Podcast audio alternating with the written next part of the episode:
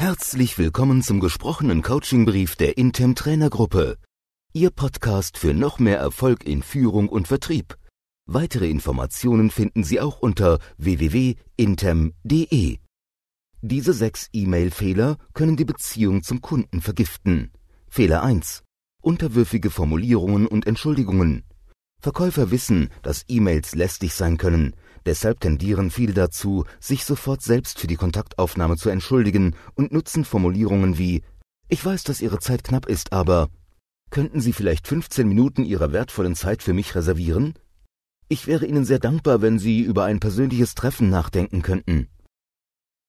Das Problem bei solchen Formulierungen, die Unterwürfigkeit ist ein Zeichen für Unsicherheit, und niemand will mit einem Anbieter zusammenarbeiten, der sich seiner Sache unsicher ist. Das heißt für Sie, schreiben Sie lieber schnörkellos, was Sie vorschlagen, und zeigen Sie damit ein gesundes Selbstbewusstsein. Zum Beispiel mit einer Formulierung wie dieser.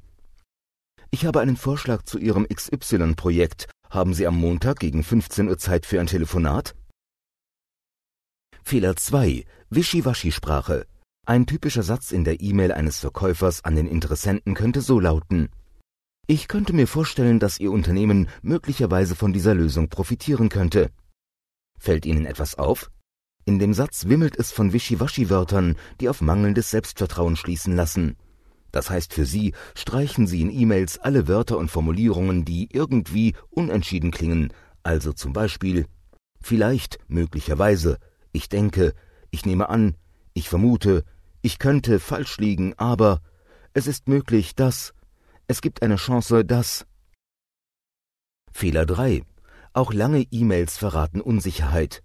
Sie haben ein erklärungsbedürftiges Angebot oder Sie wollen Missverständnisse vermeiden? Dann ist die Gefahr groß, dass die E-Mails zu lang werden. Lange E-Mails sind für Kunden und Interessenten nicht nur lästig, weil sie mehr Arbeit machen und Zeit kosten. Schlimmer noch, lange E-Mails signalisieren Unsicherheit und Zweifel auf Seiten des Absenders. Eine gute Idee braucht nur wenige Worte. Das heißt für Sie, schreiben Sie kurze Mails. Faustregel, niemals länger als drei Absätze mit jeweils maximal sieben Zeilen. Gern dürfen Ihre Mails auch kürzer sein. Fehler 4. Verhandlungen per E-Mail sind gefährlich. Wenn Sie schon erste Gespräche geführt haben und in der Angebotsphase sind oder bereits über Vertragsdetails sprechen, kommt es immer wieder vor, dass der Kunde eine Nachfrage hat und sie per E-Mail sendet. Wenn Sie jetzt per E-Mail antworten, ist die Gefahr groß, dass Sie die wahren Hintergründe für die Kundenfrage nicht erkennen. Vielleicht verbirgt sich hinter der scheinbar kleinen Nachfrage ein grundsätzliches Problem oder Missverständnis. Eine voreilige Antwortmail kann dann im schlimmsten Fall das Ende bedeuten. Das heißt für Sie, führen Sie niemals Verhandlungen per E-Mail. Auch wenn es um scheinbar harmlose Nachfragen geht, rufen Sie besser an und schreiben Sie in der Antwort etwas wie Das ist eine wichtige Frage, ich rufe deshalb kurz bei Ihnen an, damit wir das sofort klären können. Fehler 5. Auch der Versandzeitpunkt verrät etwas über Sie.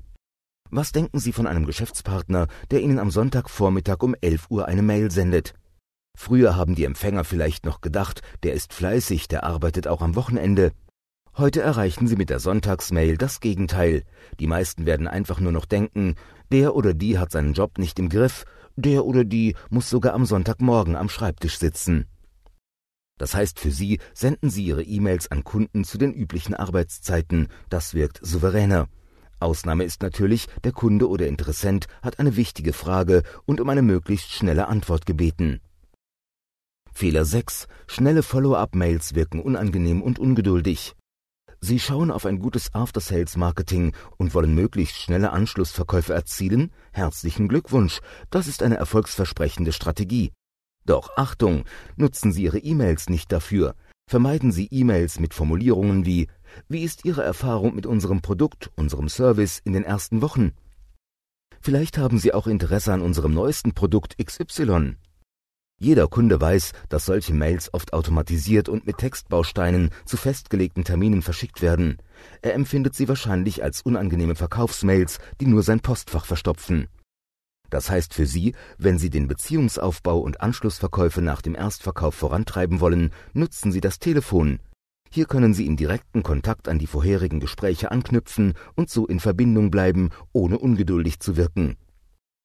Reservieren Sie E-Mails für die administrativen Aufgaben und die schnelle Kommunikation und Abstimmung mit dem Kunden. Extra-Tipp. Haben Sie eine Auseinandersetzung mit einem Kunden, eine Reklamation oder auch nur das unbestimmte Gefühl, dass ein Kunde einen Einwand hat? Reagieren Sie darauf niemals per E-Mail. Das wirkt kühl und distanziert und vielleicht sogar ungewollt aggressiv. Nehmen Sie deshalb immer das Telefon zur Hand, um die Sache möglichst sofort im persönlichen Gespräch aus der Welt zu schaffen oder sogar ein Treffen zu vereinbaren. Weiterer Extra-Tipp. Und was ist mit Emojis?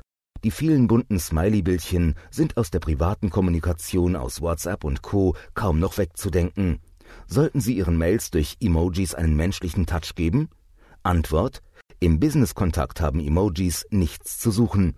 Das mag sich zwar ändern und in unkonventionellen Branchen, in denen junge Menschen arbeiten, schon anders sein. Trotzdem sollten Sie im Zweifel noch darauf verzichten.